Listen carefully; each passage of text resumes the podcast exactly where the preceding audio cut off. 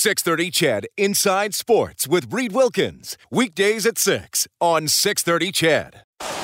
Barrie wired that. Right off the bar. Here comes McDavid. Backhand. Oh. Scores! Connor McDavid! He just went right down the middle and ties the game at five. McDavid trying to get it free. It does get free. Nurse has it left side in front of the net. All alone. Draisaitl scores! Leon Draisaitl with the overtime winner, and the Oilers win it 6-5. A night that sees the Edmonton Oilers honor a legendary player, and we get a legendary game with a legendary goal. Connor McDavid, a spectacular effort to tie the game late in the third period, and then Leon Draisaitl wins it in overtime. The final at Rogers Place, Edmonton Oilers 6, New York Rangers 5. The Rangers had a 4 1 lead early in the second period. The Oilers fought back to tie at 4 4 early in the third. The Rangers went ahead again and the Oilers kept coming and get the victory. They are 9 and 1. It's the first time in their team history they have won 9 of their first 10 games. The second time in team history they've taken 18 of their first 20 points. They started 84-85, 8 0 and 2. What a night. The teams were into it. The fans were into it. Reed Wilkins, Rob Brown, eight stories above the ice in the Friesen Brothers Broadcast Center. Well, Rob, where to begin? I think we got to start with McDavid's goal. Just the typical one on four and then Deke the goalie. Well, he, he's, it's funny. You can see the anticipation and the hope that his players get out of the zone to allow him. He had four Rangers standing still, and he had speed. He's waiting, waiting, waiting, and finally, when he's able to attack, uh, the Rangers were at his mercy. Uh, they were standing around. They couldn't. Uh, they couldn't force him to the outside. They didn't have any back pressure, and he just attacked. And the best part about that play, and every once in a while, someone will make a move on a guy and then get in on the goalie, and the goalie makes a save, or, or he flubs, or he does, and there's no finish. That one, he made the one defenseman look absolutely silly. I think it was Nemeth. I'm not positive. Yep. And then he makes Georgie the fifth look even sillier. Like he went through four guys and a goalie untouched and had an open net tap in. Like, like literally four guys in a span of 15 feet. No one got a piece of him. And when he went in on the goalie, he had Georgie the fifth diving one way, and he's got the entire empty net to shoot into. It's it, it's funny. I don't know what Connor has in his career, how many goals he has, or how many goals he's had throughout junior and everything. But he knows when there's something special and it comes in the celebration afterwards. When there's a special goal scored by him, you can see it in his face. You can see it in the way he celebrates. And that one, he celebrated big time. He knew that goal was special because of the way he scored it and at the time he scored it. That was a big game. And at that point, you knew there was absolutely zero chance the Oilers were going to come out here with anything less than two points. In the end, the Oilers wind up, wind up out shooting the Rangers 39 25. And certainly the third period the Oilers owned. Uh, the, the, first and second periods, Rangers good early, and they broke the door down with three goals in 4:04 early in the second. The Oilers did recover from it, but I mean, you, you pointed out between one of the periods. Rob, whoever, whichever team was able to get a cycle going or get some pressure going, they were able to sustain for a long time. And the Oilers did it pretty much the entire third period.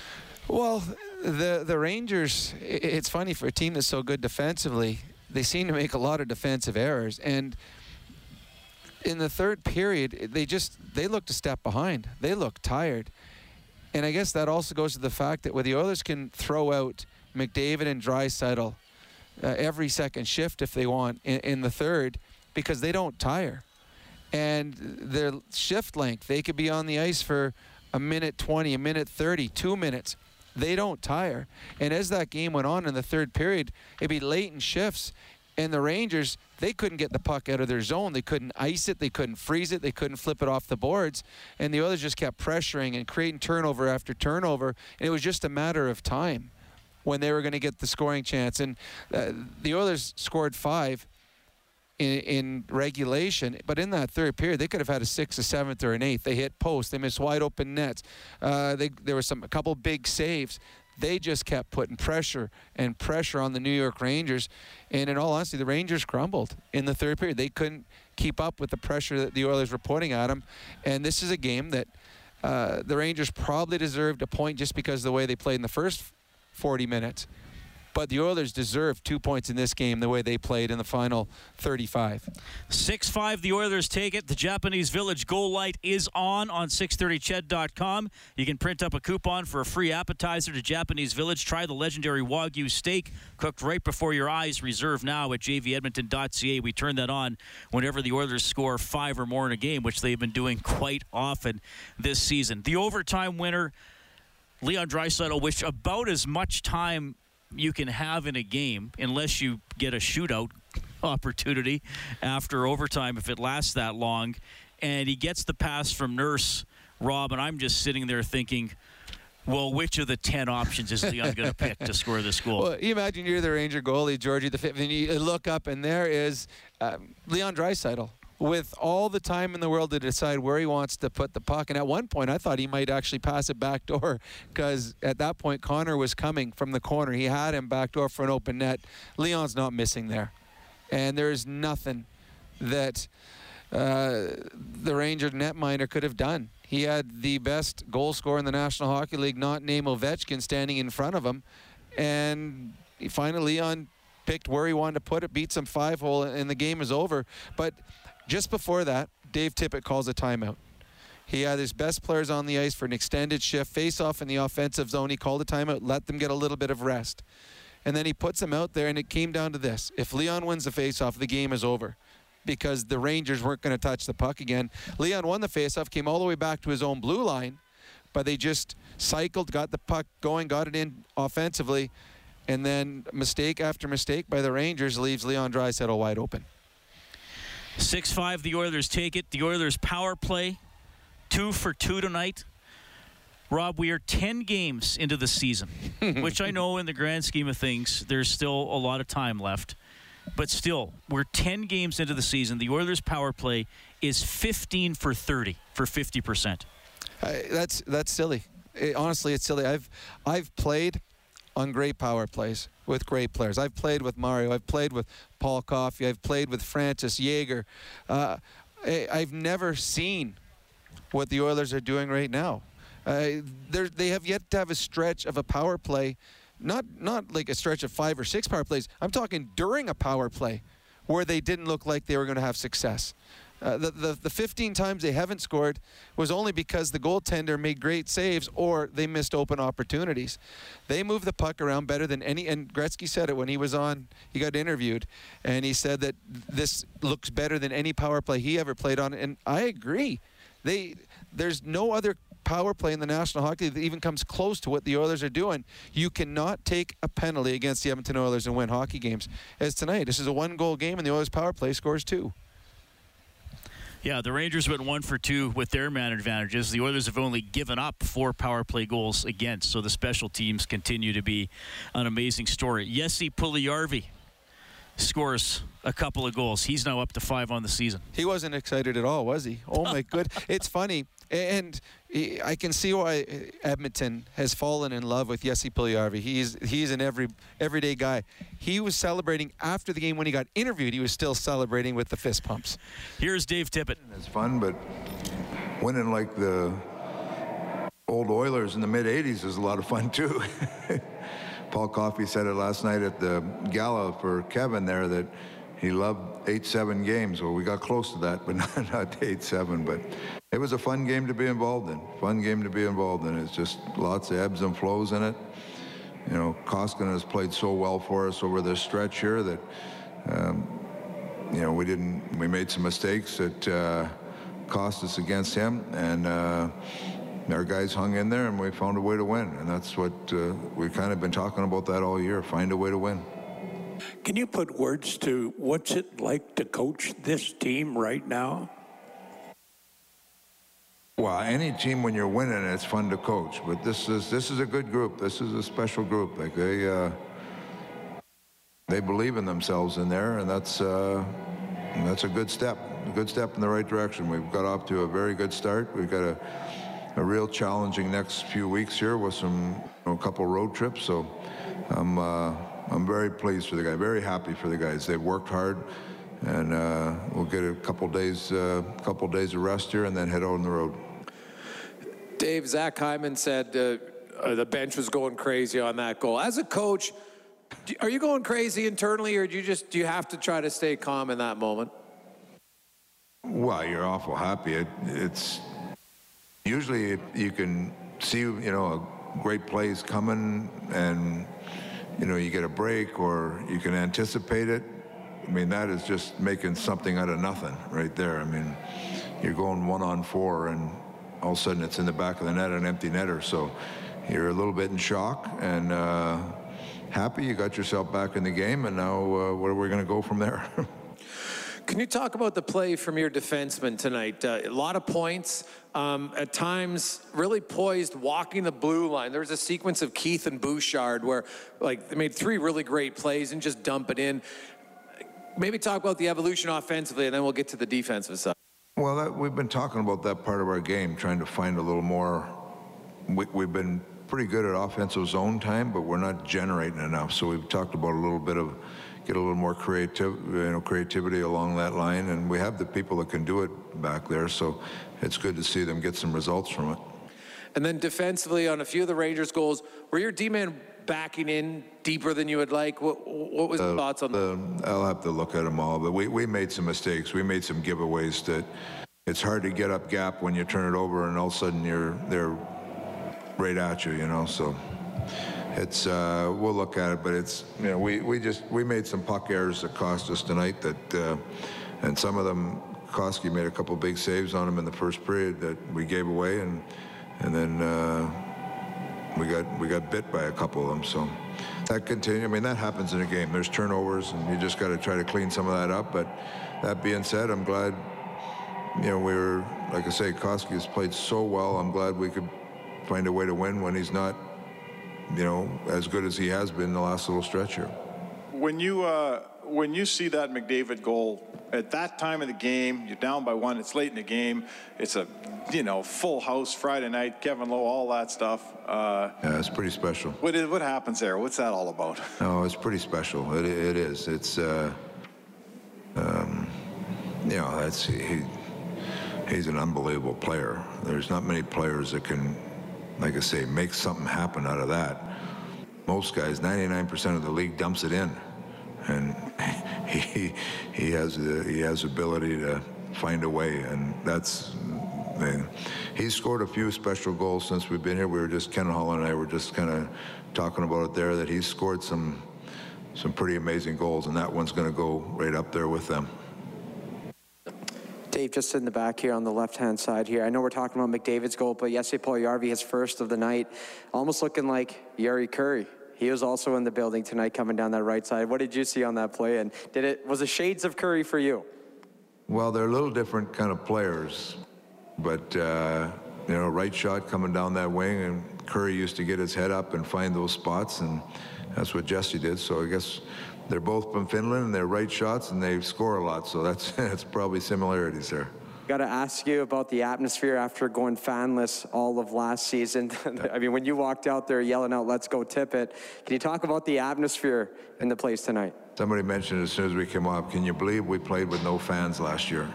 And it just, it's a totally, totally different game for players, coaches, referees, everybody. It's just a totally different, this is the way it's supposed to be, right? So a lot of fun. Uh, so Dave, is uh, is McDavid going to get a lot of leeway on his next one uh, one on four? Are you not going to ask him to dump it in? No, there's certain players that I would expect to dump it in, and there's some that you trust. Not that you don't trust the other guys. There's guys that are better forward checkers, and there's guys that are better stick handlers. Connor's pretty good at stick handling. Um, you know, he scored, as you mentioned, scored some incredible goals over the course of his career. I think the you know the one in Toronto a couple years ago comes to mind immediately. But that was kind of you know an insurance marker. This tied a game. Do you have the magnitude of the goal? Do you think it was maybe the greatest goal he's ever scored in his career? Oh, since you've been oh, here. I don't know. I haven't been around his whole career. It reminded me a little bit of the one. I think it was our my first game here against Vancouver. Uh, couple of years ago, he got one in the third, kind of similar as that, you know, going in. So he's, uh, I mean, he's scored, scored some pretty special goals, but obviously the one tonight had a huge impact on the game. And just if, if you have an update on, on Devin Shore, who left, who didn't play in the third period. I saw him there. It looks like he uh, he might miss some time. I haven't talked to TD yet, but it looks like he might miss time here. So we'll see where that is tomorrow.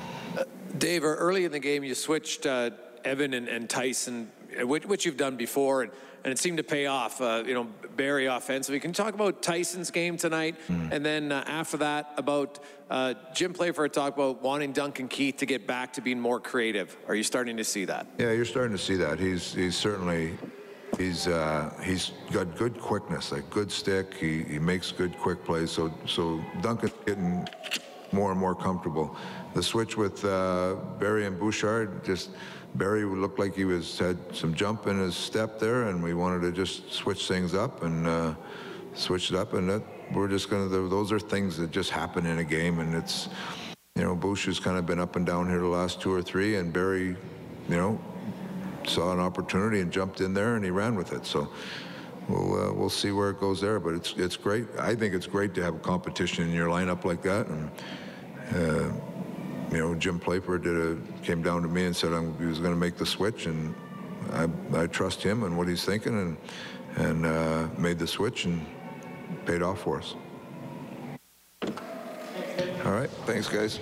All right. That's Edmonton Oilers head coach Dave Tippett live on 6:30. CHED. The Oilers win a thriller 6-5 over the New York Rangers in overtime. Draisaitl gets the winner, his 10th goal of the season. McDavid's eighth of the year, tied it with 2:59 left in the third. Rob, I was watching that goal online while Tippett was speaking, and what's even more amazing, that wasn't McDavid's original line of attack. Draisaitl was vacating the zone, and they almost ran into each other. Yeah, that's in the offside dot. Well, that's what I was saying. The whole thing, this is going on, and, and Connor's got, uh, he's waiting. And he's waiting because he knows that he's got those guys standing still, but he can't enter the zone until his players get out. And Leon was the last guy coming out, so he just was like a predator, a shark in the neutral zone, just skating around, skating around. And as soon as Leon put his foot over the blue line, then he attacked. And it was funny. I, I wanted to see it far, farther enough back because it seemed like Connor had the puck forever, yet they had two assists on the play. I'm like, hey, when did those guys touch the puck? Is both Barrie and Leon got it, but they never ever went far enough back in the replay to show it. But yeah, uh, Connor McDavid knew what he wanted to do, and he was getting a little antsy because he needed his players to clear the zone before he could attack the defenders. At Commonwealth Stadium, the game just ended. Saskatchewan holding off a late ra- rally from the Edmonton Elks to win 19-17. So the Elks will not win a home game this season. 0-7 at Commonwealth. They finished with three consecutive road games. The scoreboard presented by Edmonton Trailer. Looking for parts, service, rentals, or new and used semi-trailers, head to edmontontrailer.com. The Edmonton Oil Kings beaten 6-5 in Calgary. They'll play the Hitmen here tomorrow night at 7. On the farm, it is the Condors and the San Diego Gulls tied 2 2 in overtime.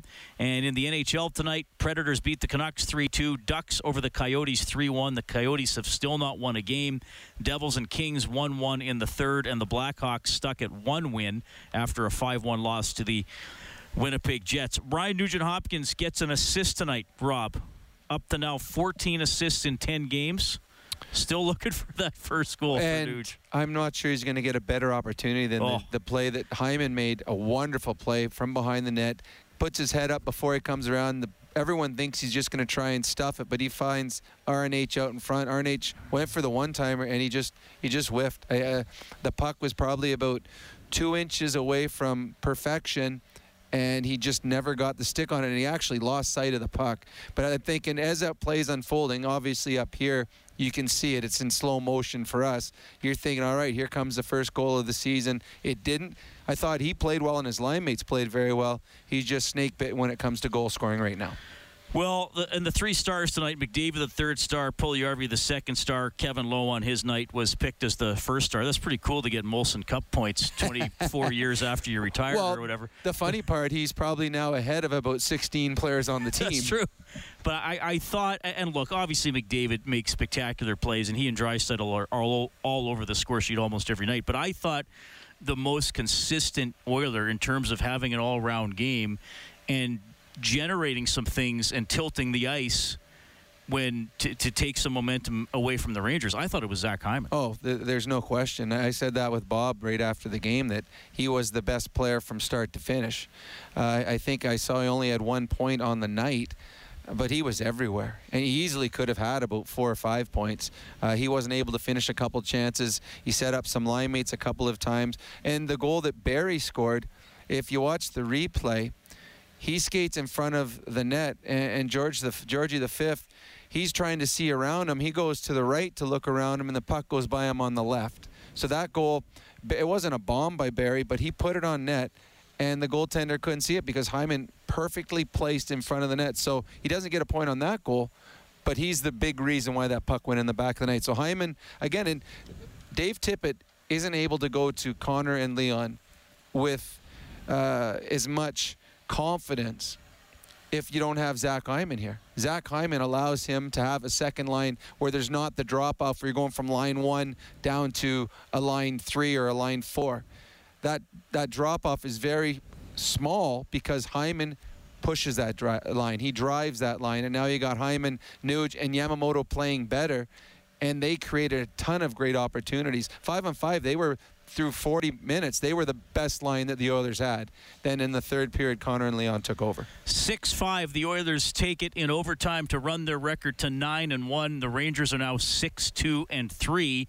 So this is a $600 donation to 630 Ched Santa's Anonymous, courtesy James H. Brown and Associates. Unrivaled experience, unrivaled commitment, unrivaled results. They're given $100 for every goal the Oilers score throughout the season. It's now up to 4,500 bucks. The Oilers are scoring four and a half goals per game. They're they're playing well. What's that? 16 goals in their last three games. It's uh, it's a nice little yeah, little 16 run. goals on this homestand. Yeah, in three games. It's a nice little run right now for the Edmonton. Again, they they live and die off their power play, and now they get they've been getting depth scoring. When you got that combination going, uh, they're tough to beat. So tonight I, they overcame some sloppy play. They overcame probably just an average night by their goaltender. But they're a team right now that is good enough to find other ways to win. And that's what we saw tonight. Good teams win games like this, and the Edmonton Oilers did. Robbie gets a $50 River Cree Resort and Casino gift card. River Cree Resort and Casino excitement. Bet on it. I set the line before the game at six and a half total goals. Obviously, it's way over at 11. So, Robbie, congratulations for that. Okay, let's go back down to the Hall of Fame room. Here are Connor McDavid and Darnell Nurse. Uh, hey, Connor. Um, your emotion, I think, said it all after that goal. Just the, the timing of it and this, just how great of a goal it was. Can you kind of walk us through that whole sequence?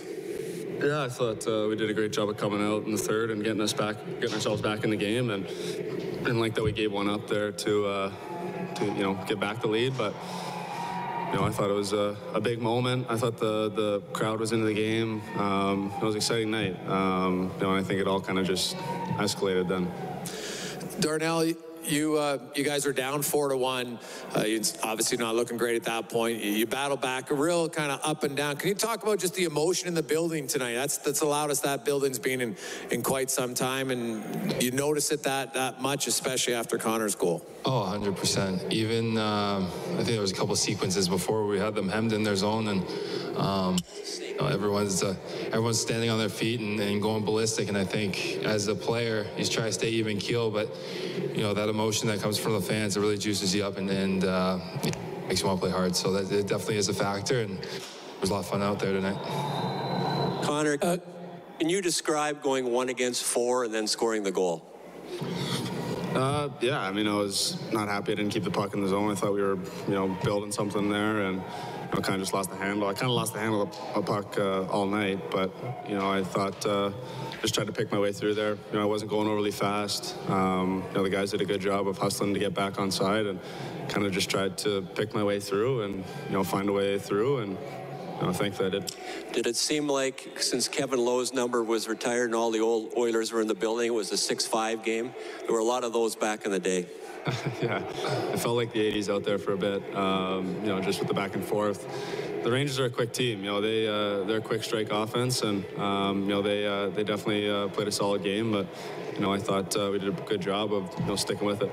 Thank you. Can you both take a whack at this? Uh, how significant do you think this game and result might be uh, in the history of this new hockey club we're talking to? I'd like both of you to answer that. Um, you know what, like, I think it's important for us to uh, keep sight of, of how much hockey still is left to be played. Obviously, you come into nights like this, and when you're down 4-1 uh, on a night when you're honoring uh, a legend, really, of the, of the organization of the league, uh, for us to come out and find a way to win, it's it's big. Um, you don't want to put yourself in that situation when you're down 4-1, but we just showed we, are a resilient team and can, and can, find ways to win, and it's definitely a, a big win, but we got to carry it onto the road now.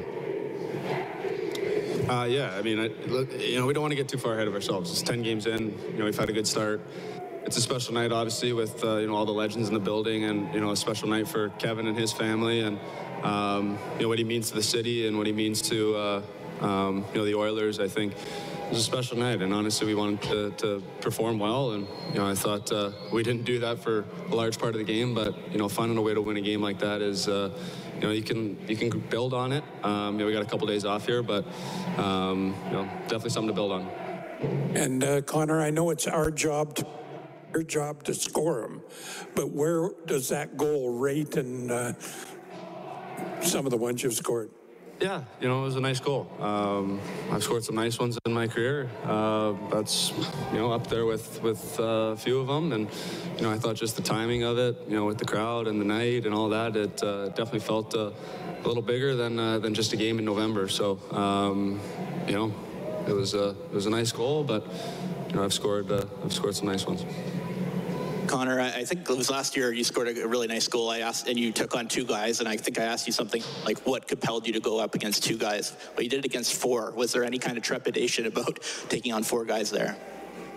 You know what? I, the, you know, I, am I'm paid to score big goals, and I'm paid to, to, to, do that type of stuff, and you know, it's just, you know, just doing my job. Um, you know, I thought. Uh, probably not the best idea to take four guys on all, all you know every night, but you know when the um, I thought it just the situation kind of was weird. You know, everyone was kind of coming up. I was kind of coming down the, the pipe and just tried to make a play. Your reaction was, was something. I mean, did, did, were you surprised, that, I guess, by what you were able to do just based on your reaction? I think anytime you score a nice goal, there's always a little bit of uh, surprise, uh, you know, especially going through a couple guys like that. Um, you know. But uh, again, just the moment, the fans, the fans were into it all night, especially there in the third period when we were building something back there. Um, you know, it kind of just uh, just came out there. Darnell, that, that wasn't a goal that was scored, you know, when it was 5 nothing or in the first period. It was a really important goal given the gravity of the situation. Do you think that was the best goal that Connor's ever scored? It's up there. Um, I think everyone on our team, you know, time after time, this guy steps up in situations like that and, and makes a huge play. And obviously, going one on four, I've never seen it before, but uh, it was a huge, huge goal. And I mean, he'll, he'll be he'll be very uh, downplay a little bit, but that was that was one of the nicest goals I've ever seen. Probably the nicest one I've ever seen. So. And and, and just last one for you, Darnell. Um, you know, uh, at points of the game, they scored a couple goals off the rush. They looked pretty dangerous. The Rangers, obviously, I'm talking about. Did, did, did you find it was um, what kind of gave you guys some troubles there in, in, the way that they they approached their offense and, and off the rush? Yeah, they they they are a rush team. We knew that coming into the game. They create a lot of their offense off of either turnovers or you know, just finding ways to, to create offense coming out of their own zone. So, yeah, they, they scored a couple goals off the rush. We found a way to win the game. Connor, just one more for me in the back on your left. Uh, you talked about the legends being in the building, yet this is the first time in franchise history the Oilers are 9 and 1 after 10 games. Can you talk about the specialty of that start and the confidence that's brewing for from seeing this team win in different fashions in the first 10 games. Yeah, you know, I thought, uh, you know, things have gone well, and, and uh, you know, for us, um, you know, I thought, uh, you know, in a lot of our wins, we've been able to kind of control the game, score early, control the game, and, and uh, you know, tonight was a little bit different where we kind of battled back all night long, and uh, I thought that adversity was good, and, and you know, it's not going to be easy every night, and I didn't think we had our A game, and uh, you know, to be able to win with your with your B game is always a good thing, and uh, you know, we were able to do that tonight. Thanks, Connor.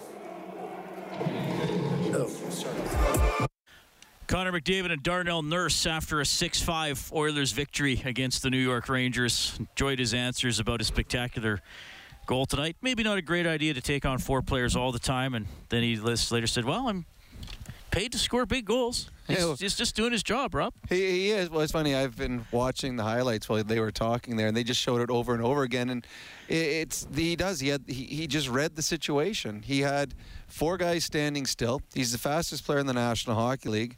They're coming up. He's going back the other way, and he caught them. And uh, he, he well, he made a few of them look silly, uh, and it, it was just the the perfect situation for him to try something like that. And like he said, it was just the moment.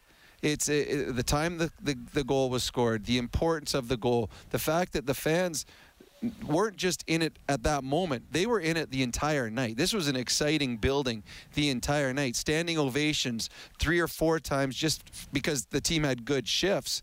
And just that just magnified, and you can see the excitement after he scores. Like there's a lot of go- goals where he scores, he rarely gets a smile on his face. This one he pumped and went down on his knee and went halfway up the ice.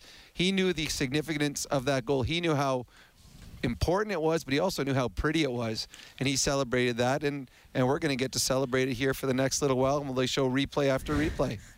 Well, this is one of the best nights that I've been in at Rogers Place. Uh, Obviously, in 16 17, the team started rolling and got into the playoffs, and the playoff games had a great atmosphere. But this was something today, and they referenced it in the in the post game.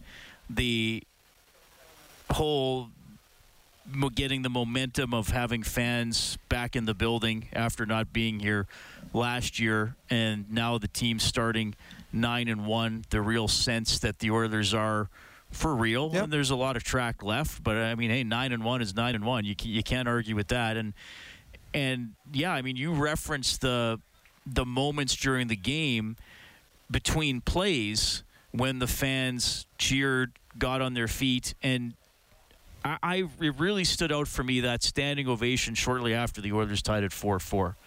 You know that to me that was a, a really cool moment. Mm-hmm. To- like to me that was oil country saying, you know what we we recognize you've you've rallied from four one down, and, and and we also recognize you're not done. Yeah. You know it's it's not it's not good enough just to come back now, and and get a point. We we want to.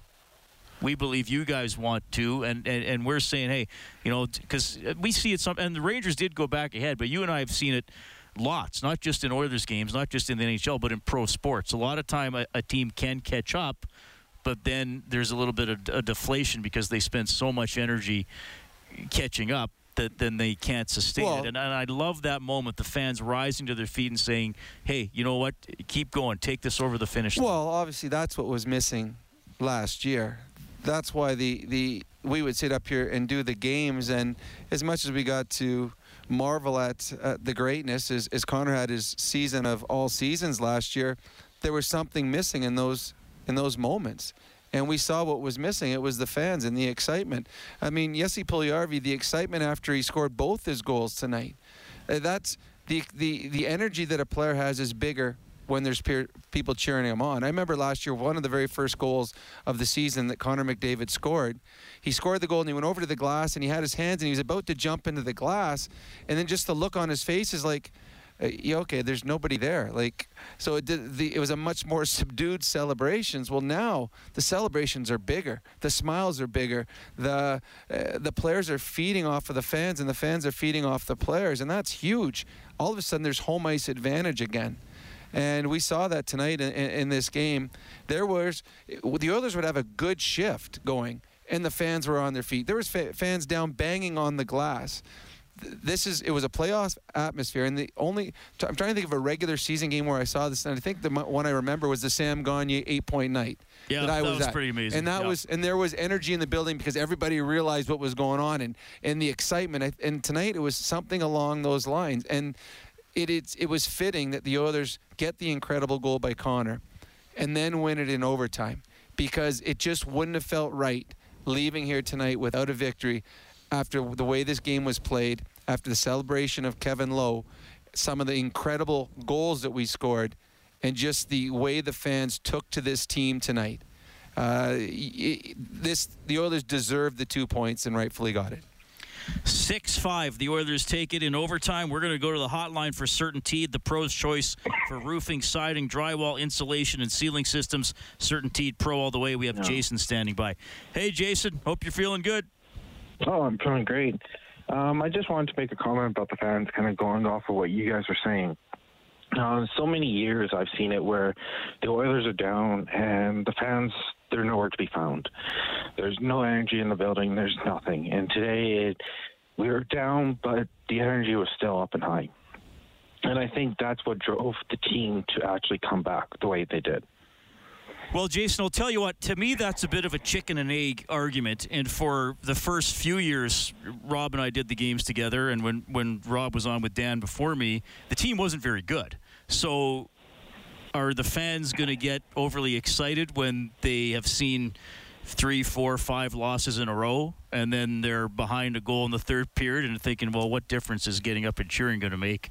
Because we're probably going to lose anyway. I, I, I totally hand it to the fans for for uh, for getting on their feet tonight and and cheering. But like, what comes first, the exciting team or the exciting players, or or or the fans believing? But to me, like that's the thing, though, Rob.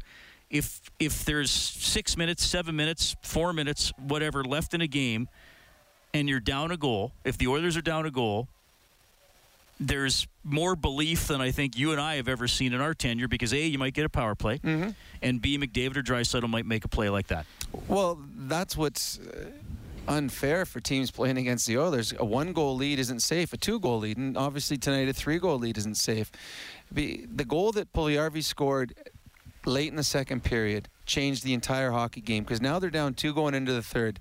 One power play. Well, you know they're going to score in the power play, so now they're down one in the third, and they have a chance at least in the last couple minutes to pull their goaltender. So that was a huge goal at the time for the Oilers, but this is a, a team that's got the two best offensive players in the National Hockey League on it. And every time they step on the ice, they've got a great chance of scoring because they, they create a chance every time they come on. So it's just not safe. Any lead against the Edmonton Oilers. And uh, tonight was uh, just uh, an example of that. That if you fall asleep for a moment, the momentum completely switches against you and the throw in the second line that has a Hyman driving the bus, all of a sudden now you've got two lines that are pushing pressure on you.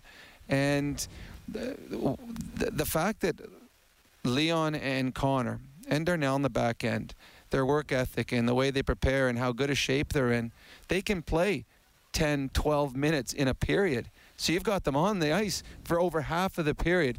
That is a lot of pressure on a team trying to hold on to a lead. But but I think you referenced a big point. There's another line. Yes. And sometimes this season there's been three that can ap- apply pressure, and even if they don't score, the puck's not in the Oilers' end, and then.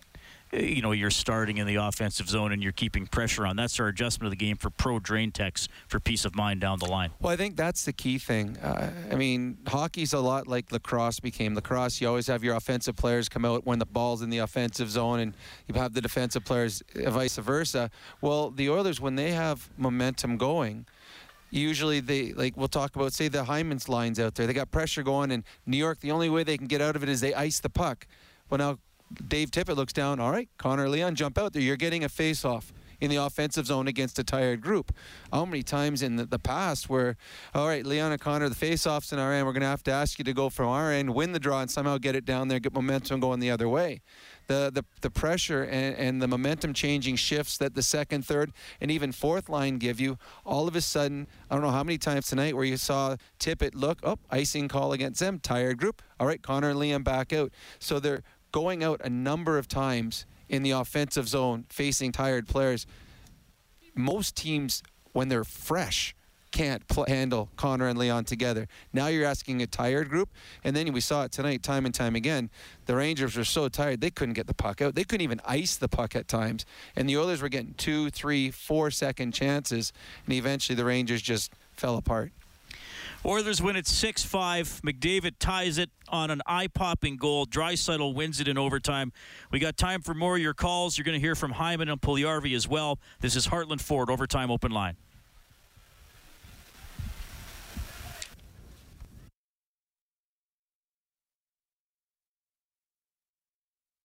Top of the circle to Rooney to Miller, left corner, back to the blue line. Is Trouba. His shot off the shoulder of Koskinen. He Great never save. saw it, but it hit him. That is the save of the game for Reface Magic. Transform your kitchen with ease. See the magic at refacemagic.ca. Hey, for Mikko, didn't have the night that he's had most of his appearances this season, but he makes 20 saves and enough to get the victory. So he is seven and one on the season. The Oilers are nine and one. Again, this is the first time in team history they've won nine of their first 10. Now, in 84 85, they did start 12 0 3. Uh, they were 8 0 and 2. So, second time they've taken nine, uh, or sorry, 18 of their first 20 points. Well, and, and this isn't. I, I don't mean to belittle any franchise, but this isn't like the Vancouver Canucks off to a nine and one. It's the best in club history, or, or eh, name a number of teams, Anaheim Ducks, things like that. This is a team with a storied history where they won f- five Stanley Cups. So this is a team that's had the greatest players in the world play for them, and their start is as good as any of them, if not better. So uh, it is a it's an exciting time to be an Oiler fan. It, it really is. Now, obviously, uh, there's a long way to go in the season, and they're going to be judged on playoff time. But jump on the bandwagon now, because not only are they winning hockey, they're playing fun games. They're exciting to watch. They've scored 16 goals on this homestand. This is uh, supposed to be a 3-2 league. This is a league where they say that you know goals aren't scored at this in the National Hockey like they did in the 80s. Well, the Oilers are putting that myth to, to rest because they play a style of hockey that you you think it, okay they're going to score five tonight. Let's see how many they can get over five because they create so many chances and their power play is a level that the NHL has never seen. Yeah, and, and maybe maybe we're seeing it fully come to fruition now. The transition they wanted to make with some of the rules and opening it opening it up. I mean, as much as when there's a rule change, you like to think, okay, game one of the season, it's going to look different. Some, sometimes it takes a while, and it takes players coming up through junior and maybe even in the minor. I know some of these guys didn't play in the minors, but but for it to fully be well, realized. And, and a lot of the players that are coming up now are coming up through a minor hockey system, then junior and college systems where uh, there was no clutching and grabbing, there was Oh, no yeah. hooking, there was they, they came up where you this is how you played hockey. Yeah. You, you skated. It was all about skill, making plays, being smart. Uh, and the old guard is slowly starting to fade out of the National Hockey. The guys that came in were, oh, if the guy's got you beat, just put your stick in his waist and just ski behind him all the way in. That that's starting to be faded out. So yeah, you're seeing players that this is the way they were taught to play the game, and you see the the beauty in it and the fun in it and the excitement in it. Uh, I tell you right now, it, I don't know if there's a team in the National Hockey League that is more exciting to watch than the others. I know Florida's got a uh, as good a record, and I know that Carolina, I believe, is still undefeated. But I'm not sure they're doing it with the the flourish that the Edmonton Oilers are doing. So, in the last 35 seasons, here are the teammates who have racked up 20 points in their team's first 10 games. Draisaitl McDavid doing it this year. Draisaitl's up to 23 points, McDavid at 22. Lemieux, Jagr, and Francis did it in 95 96, so it hadn't happened since then. Lemieux and Stevens in 92 93. Gretzky and Nicholls for the Kings in 88 89. And also in 88 89, Lemieux, Coffey, and you, Rob Brown. Wow, that's a long time ago. That's well. I mean, you you did say a lot of greats there, so I can completely understand how you put me with Lemieux and McDavid and Gretzky and Nicholls. Uh, I do remember that season; it was fun. Um, I, lo- I love in the last number of years where Connor and Leon do all these special things early in a season or at a young age, because whenever they do that on the TSN or Sportsnet and they put all the lists down there, hey, there I am again. So I just keep hoping they do some fun things. Then all the, the kids that I teach can say, hey, look, there's Coach Brownie on there. I, he did really play hockey. I thought he was just an old guy that hangs out with us in his tracksuit. He was a hockey player at one point. Let's go to the Certainteed hotline as the Oilers win 6 5 in OT. We have Greg standing by. Hi, Greg. Go ahead. Hey guys, how's it going? Very good. That goal by McDavid, unreal. Anyway, um, I just want to know if uh, you guys noticed on the uh, Draisaitl overtime goal, he actually wasn't looking at the net when he shot the puck. He was actually looking at McDavid coming out of the corner, and it was a no-look shot. I've watched the I've watched the highlight about four or five times, and yeah, he wasn't even looking at the goalie when he shot the puck. Well, it's funny. I, I said I was watching from up top, and I I said I think he's going to actually pass it back door to Connor McDavid because McDavid beat the guy out of the corner, and he could have hit him back door, but at that point Leon's got the goalie frozen. So if Leon hits his spot, the goalie has no chance. He's he's 10 feet out, and he's looking there. But I think I think Leon knew all along where he was going. He wanted to go five hole. The goalie is flat-footed. He now has got his skate stuck into the ice, so he knows the five hole can't be closed, and he hit his spot. So, uh, yeah, Leon. Uh, as I think it was Don Cherry said long, long time ago, you don't have to uh, look at the net when you're shooting because the net hasn't moved and gotten bigger or gotten smaller in all the years they've been playing hockey. So just put the puck where you feel it should go, and Leon did that. Yeah, I'm just uh, watching here. Yeah, he, he did give a glance over there to McDavid cutting out of the corner. And like we said, so much time. Well, it's it's not fair. It's not fair for the goaltender right there. He's looking out, and it's you know if the second best player in the National Hockey League staring at him with the puck on his stick, and no help is coming. Yeah, because I think it was Zibanejad who was the, the player back. He had fallen twice trying to get to Leon. So all of a sudden, Leon just standing there in front. So uh, a great play by Darnell Nurse. Uh, he got tripped on the play, and then Leon, he's got all the time in the world to do what he wanted, picked his spot. And it's one of those, you know that puck is going in the net.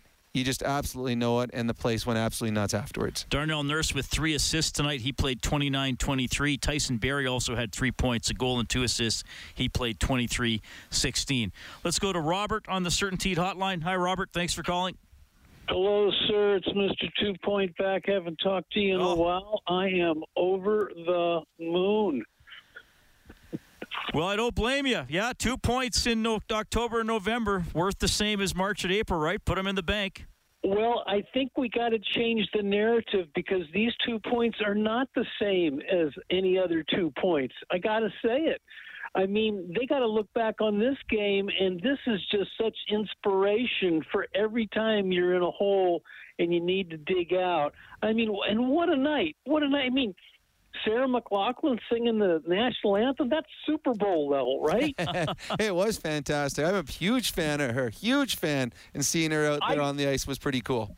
I was stunned, you know, and Connor doing what he did, and the way the crowd was from start to finish, the way Leon play. I mean, Stauffer, I think, said this is one of the three best games he's ever seen in his life. He said it was like Canada Cup, this one, and I can't remember what the third one was, but. Um, Probably a Southside Athletic Club midget triple A game.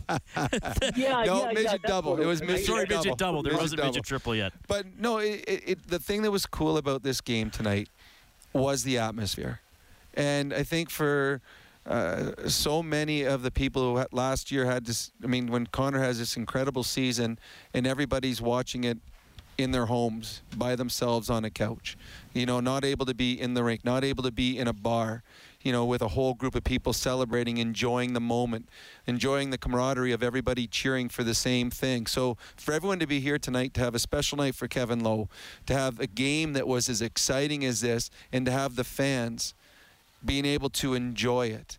Uh, I tell you, we're in the press box, but you could feel the energy all the way up here. It was it was a really cool experience tonight, and to me, it, it, the, the game that kept reminding me of is the Sam Gagner eight point night, where there was just you knew something special was in the air, and it was tonight with uh, a goal that's going to be goal of the season, uh, a comeback a- and the fans spurring the team on. And to me, again, another big part of this was Jesse Puljujärvi, who scores a huge goal, and he's a guy that can get his team going. But the smile and the celebration of every goal that he scores gets the fans going. Like there was a standing ovation for Jesse just because Jesse celebrated and had so much celebrating the goal. So Jesse gets the fans going, which in turn gets the team going. So uh, just a pretty cool, a cool night to be part of. It's too bad Mike, the Bison head guy, wasn't here. well, if he was, he didn't wear the Bison. Well, head. he actually, well, the streak is broken now, so now he doesn't have to come to every game. They can, we can win without Bison head. All right, 780-496-0063. We have Rihanna on the line. Hey, Rihanna, thanks for calling. Go ahead. Hey guys, how you doing? I'm calling from Boston. Do you remember me?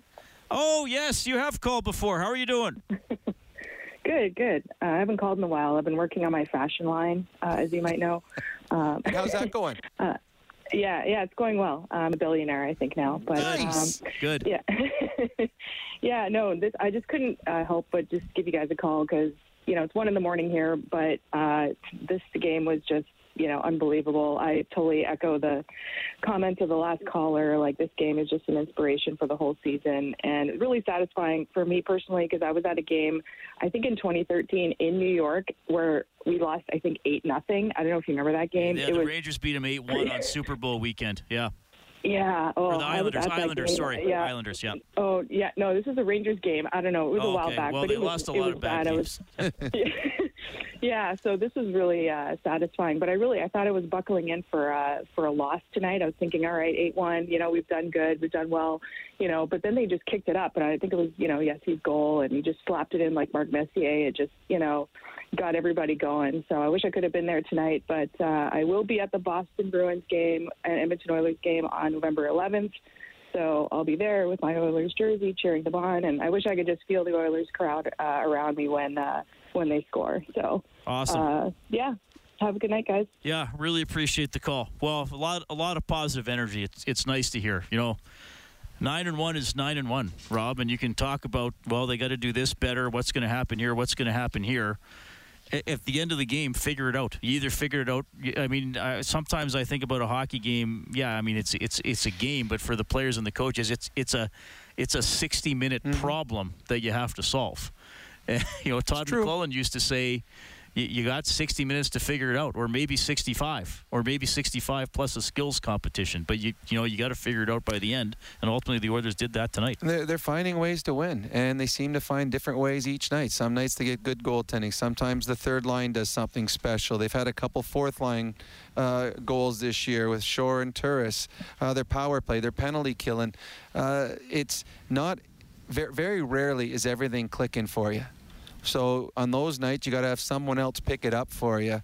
But the Oilers have an advantage starting every game. They got the two best players in the NHL on their team, and now you add to the fact both of them are off to their best career starts. So both these guys have won the Hart Trophy. They both won scoring titles, and they've started better than they've ever started. That is sign a sign right there that this is going to be a pretty fun year for the Oilers.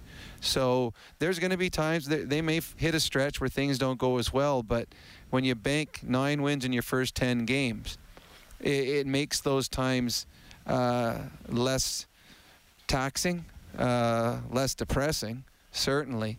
Uh, but this is a team uh, to, that you want to fall in love with because they play fun hockey. This is they're not going to win games one nothing, two one.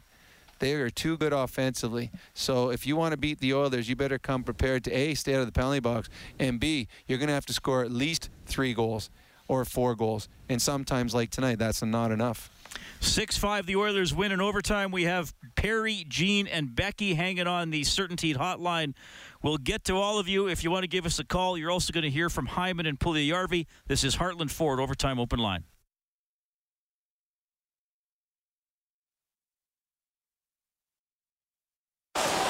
Barrie wired that.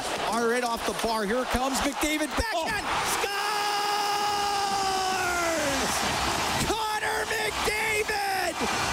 He just went right down the middle and ties the game at five. McDavid trying to get it free. It does get free. Nurse has it left side in front of the net. All alone. Draisaitl scores! Leon Draisaitl with the win it six five. The the outstanding Cam Moon calling a sequence that will not be forgotten, the tying goal and the winner. The Oilers rally from a 4-1 deficit to beat the New York Rangers 6-5 in overtime. The Ranger or the Oilers are 9 and 1 on the season. I want to thank my uh, buddy Jason who sent me a note November 14th, 2010. The Oilers lost to the Rangers 8-2. That was the game our caller was referencing. We have Perry standing by. Perry, good to hear from you. What's going on? Hey guys, how you doing? Great. Really good. Uh, yeah, incredible game tonight, and uh, uh, really good uh, honor for uh, for Kevin. Uh, I'm going to be uh, a bit of the de- devil's advocate. Um, yeah, I was looking at some of uh, Grant Fuhr stats from uh, career stats from when he was a goaltender in the 80s. I mean, this guy was his numbers weren't great. Neither are Mikko Koskinen's right now, but I was so happy to see Mikko get another win and um, and really he he's part of that celebration at the end of this game. It was super special, uh, I think. My question to you is. Do we have the goaltending? I, I know we're rolling now and it's regular season. Nobody's won the Stanley Cup in November. Do we have the goaltending to push deep in the playoffs? Well, I don't know. Time will tell. I mean, what do you think? Oh, time will tell. I mean, right now the goaltending, uh, the Koskinen, their backup goaltender, is seven and one on the season. Uh, coming into tonight's game, he had a 934 save percentage, which is, I mean, that that wins you a Vezina, that kind over the the course of a season. Uh, I, to me, I, I don't question it until it proves it can't. Um, so they'll, they'll see as the season goes on if uh, if the goaltending keeps getting it done like it has, uh, then maybe it does. I mean, Koskinen did not have a great game tonight, but he's had what's he's played nine. What's he seven and one now? Yep. Eight games. He's had six great games and two average. One well, actually one average well, and one poor. One be below poor. average. Yeah. That was below average. So there you go, six out of eight. That's really good for a backup goaltender. So, I, to me, I have a hard time finding. I have a hard time nitpicking a, a team that is nine and one. I really, I really do. Uh, you can look around the league, the goaltenders. I, uh, Vasilevskiy in Tampa. I watched. He had a, a, slow start to the season. Hellebuyck. I see he's had a couple off games. Good goaltenders have off games. So to me, the Oilers are nine and one. You celebrate that. You don't find fault. I mean, that'd be. It's kind of silly to to find fault in a team that's nine and one. Uh, I mean, it's let's let's enjoy it. I mean, this is a city that is. It went years and years with bad hockey clubs. You got a good hockey club right now. Let's not worry about what might happen four months from now. Let's just watch and, and, and enjoy and celebrate the fact that this team is off to this incredible start. And not only that, this is a team that's fun to watch. You, you can't get more exciting than what we saw this team play tonight. Two best team players in the National Hockey League on the same team, both off to the best starts in their careers. Yeah, I, I have a hard time thinking what could be. Can this happen? Let's just enjoy it. The first year Rob and I worked together, the Oilers got their ninth win of the season on December 1st, which was their 28th game of the year. 780-496-0063. We have Gene on the line. Hi, Gene. Hey, how's it going, guys? Yeah, good. So, so first, first time caller, and I also I also attended my first ever Oilers game, and I wanna I wanted to say it was very special. And tonight's game, it, it was it was a comeback. Like what what a comeback. That's what that's one way to describe it because like they were down four one at one point, but but the, this team did not did not give up. They they bent at one point, but did not break. So I believe the depth has it's been, has been showing, but but for me, like uh, it's it's there's still more things to be to learn, but I, I like how our team is doing right now. So it's uh, and with the record that we have right now, nine and one, like uh, the the league should like uh, every team should watch out. Gene, where were you your seats? Agree or disagree. Gene, where were your seats tonight? My seats were like around row like a section one ten in row fifteen. And and uh, how long have you been an Oilers fan? Uh, for actually for 15 years though, like uh, since when I moved to Canada from the Philippines in 2006 during Oh, the awesome. cup final run, uh, cup final run, and I would say this was like a like my debut game, live Oilers game. Oh, good. That's But It was awesome. awesome. You picked a. Hey, hey, come back there. They all are like this.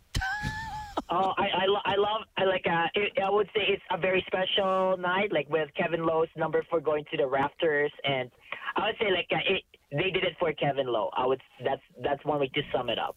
Yeah, awesome. Well, I'm glad you got to come to the game, Gene, and call anytime. We really appreciate it, and hopefully you're going to see some good things this year, like the uh, the team that got you on the bandwagon back in 2006. 780-496-0063. Oilers win 6-5 in overtime. We also have Becky on the line. Hey, Becky, thanks for calling. Hey guys, big fan. Hey, uh, just a quick question. Do you think there's a trade option to bolster fourth line? Uh, yes, but I, I don't think they're going to make a trade anytime soon. But they, they the lineup might be changed next Well, season. 'cause I, didn't see I didn't see Shore get hurt. No, neither did I. But he had that issue in the in the preseason Yeah. and missed some time. I honestly think Becky, if they bolster a line, I think they'll do it closer to the trade deadline, and they might try to bolster the second or the top six. I mean, like really even add somebody else that can Yep. snipe some goals, depending on how it's going with Yamamoto or whoever might get chances there in the rotation. No, you're absolutely right. But I, I, think agree. they're comfortable with players they can use on the well, fourth line. Well, they also, I mean, Ryan McLeod still i- is an option, and he's in the minors right now. He's an option to come up and play on their fourth line. But I agree that the Oilers, the way things are going from, for them right now, that they're going to believe they have a legitimate chance to go far in the playoffs. And Ken Holland has said that if he's got a team that he feels could do something, then he will add at the trade deadline. But I, I don't, unless there's injuries that come into play, I don't think they'll make any major moves or any additions until they get closer to the trade deadline. And a lot of it has to do with salary cap constraints Yeah. and stuff like that. And, and he's Holland said several times in the last uh, many months that he was fine with their depth, and by depth he meant players that you can play as one of your maybe bottom four Mm. forwards. I mean, they wanted to get a better third line center. They wanted a player like Foegele on the third line, but then if you look at the other winger on the third line, and whether it was Kassian or when Archibald was healthy, or McLeod or Shore or Turris or signing Perlini or bringing Sceviour in, uh, or if you have, like you said, Rob, if you have to call somebody up, they they, have enough players. So th- th- that's a that's a good question by Beck. You're not saying it's not a good question, but I think if they if they are still doing well and it gets into January, February, March, and Holland's saying, okay, we've played, by that time they'll have played everybody in the league. Mhm. How do we stack up? In the games we lost, what were we missing? Yeah. It, it would probably more likely would be okay. I got to add another top six winger as opposed to oh I'm going to bring in another guy who could play six minutes. Well, and, and they're also going to look at at that point there's going to be separation in the league and they're going to have an idea of okay here's the playoff teams here's the teams that are probably going to be in the final four in the western conference what do we need to beat these teams it, I mean, you can. It doesn't matter when you play Arizona or Anaheim what you have for horses. It matters what you play when you play Colorado or Vegas. What are the things that you need to beat those teams? Because those are the teams you're going to have to go through if you want to make a run and go to the Stanley Cup Finals. So I think as you get closer to the trade deadline, you'll have seen if you've had success against those teams or where your deficiencies are when you start playing the best teams in the league. Yeah, and always more depth on defense. Yep. Oh, you can never have enough. You never have enough No. defensemen. All right. Uh, before we go back to the phone lines and talk more about this game, I, I want to get in this piece of Craig MacTavish's speech to Kevin Lowe from the ceremony. Kevin, this all seems like a lot to celebrate being the second best athlete in your family and the seventh best player on your team. Everybody knows Karen's the best athlete in the Lowe family.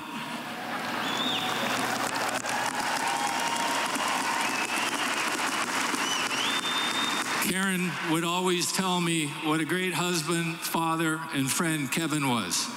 She just said it wasn't necessarily in that order. It is an honor and a pleasure to be asked to lend some support to a guy who is always there for us as a friend and a teammate. It really is one of the highlights of my career. Of course, you all know there hasn't been a lot of highlights to that career, but this is one of them. How can I purge a lifetime of material in six minutes? I wanted to speak a little about Kevin the player and just how tough and competitive he was. As Hockey Hall of Famer Jacques Lemaire said to me one day, Craig, you have to remember one thing in the game of hockey. There are two nets, and they are both equally important. With this collection of offensively gifted players, Gretz, Mess, Koff, Andy, and Jari, the one net was pretty well looked after. Kevin realized his greatest contribution was going to be in the less glamorous end. His contribution lay within the intangible skills that all coaches and organizations recognize as vital to team success. Kevin and Fierzy took care of one net so everybody else could focus on the other net, with the exception of the playoffs, of course.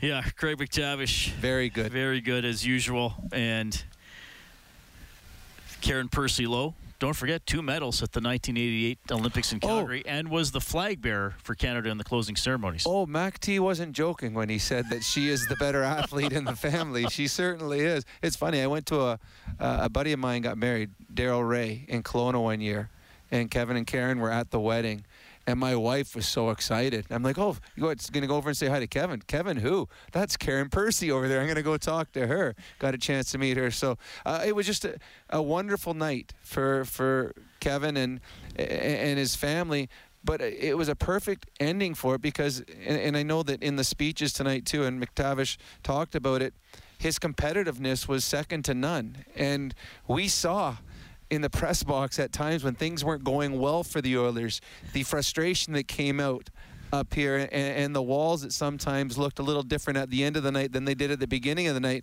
So for the fact his competitive nature to have this game finish the way it did on the night they celebrated him, I think was a perfect ending.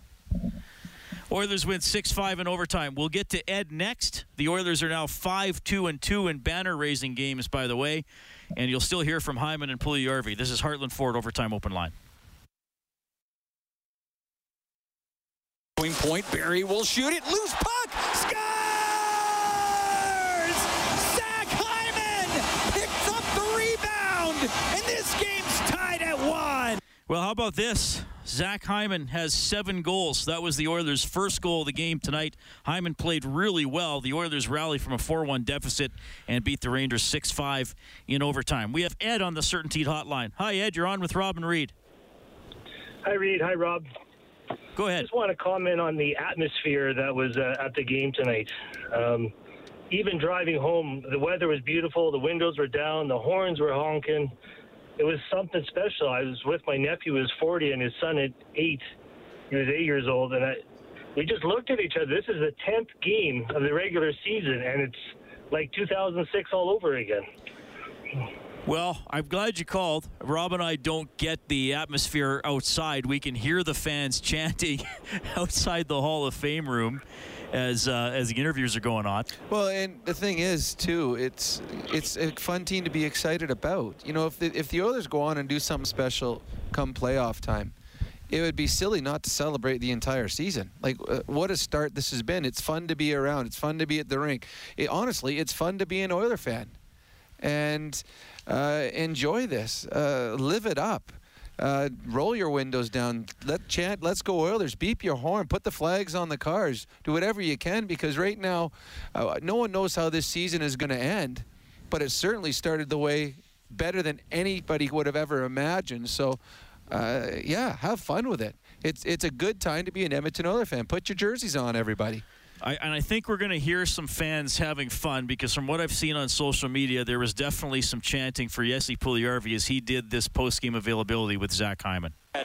Can, can both of you take a chance at this one?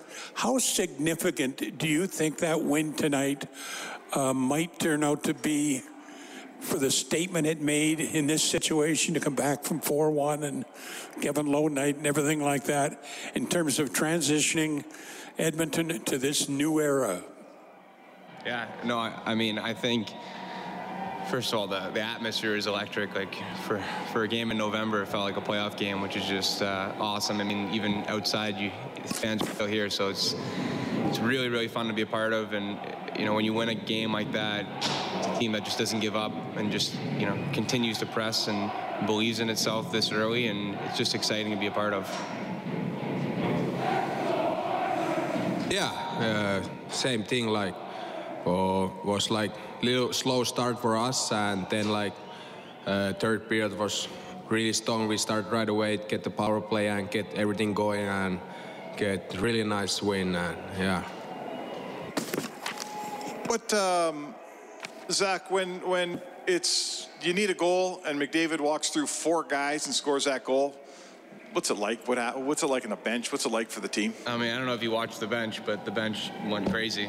Just, I mean, the time in the game to score a goal like that, pretty, uh, oh jeez, um, pretty special, obviously, and uh, you know only he can make a play like that. So, it's just Connor being Connor.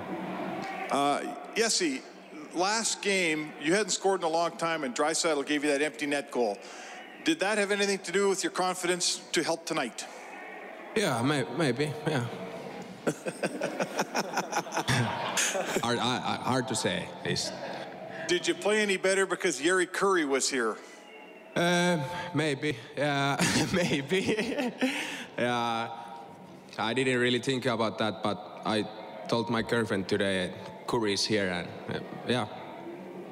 Yes, your your goal, your first one, uh, Ryan Nugent Hopkins, you know, hits you perfect pass, and then you come down and you know on a slap shot. I don't see a ton of slap shots uh, from you, and we saw your excitement from that. Can you just talk about you know your confidence now more and, and your willingness to shoot the puck in different ways?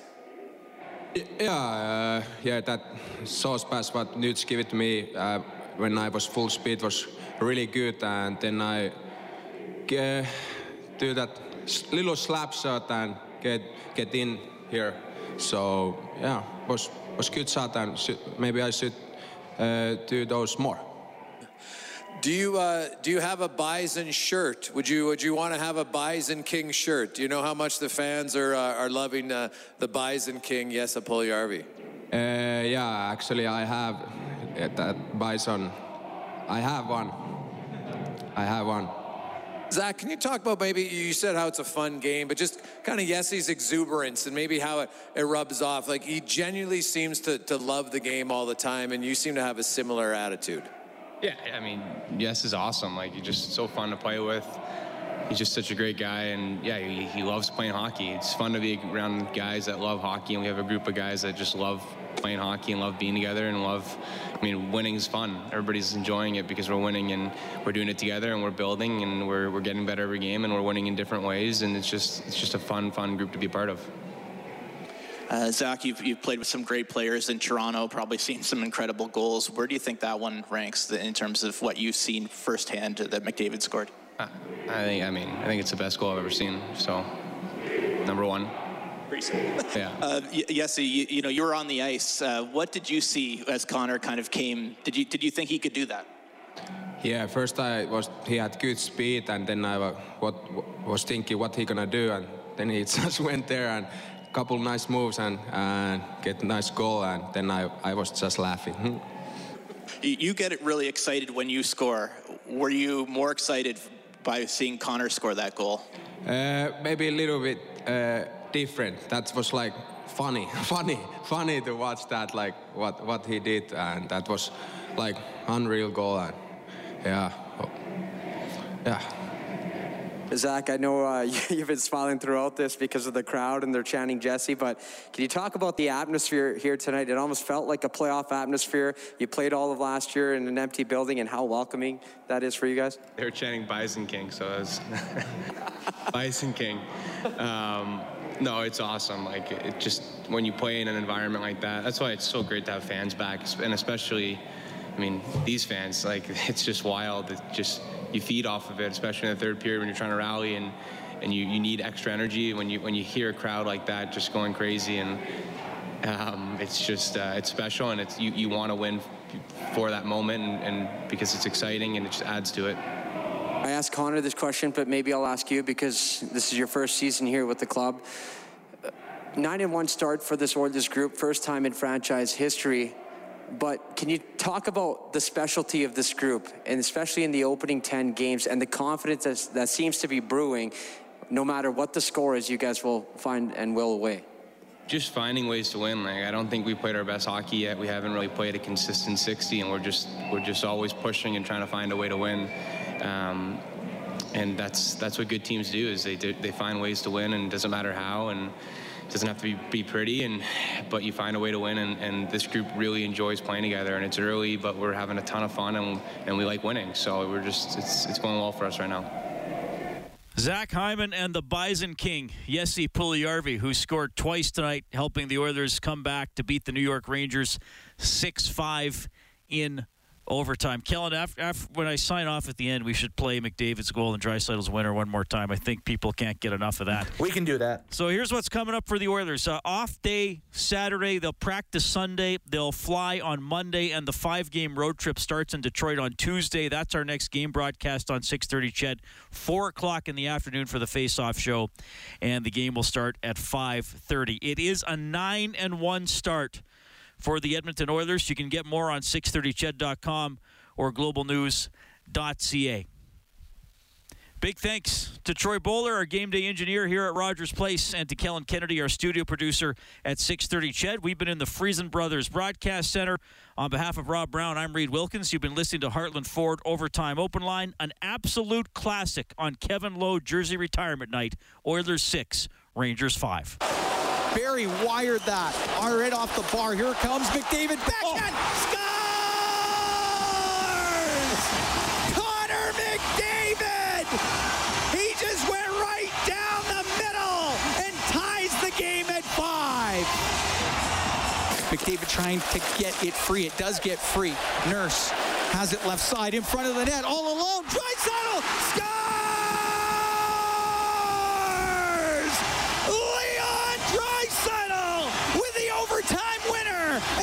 Oilers win it six five. 630 Ched Inside Sports with Reed Wilkins. Weekdays at 6 on 630 Ched.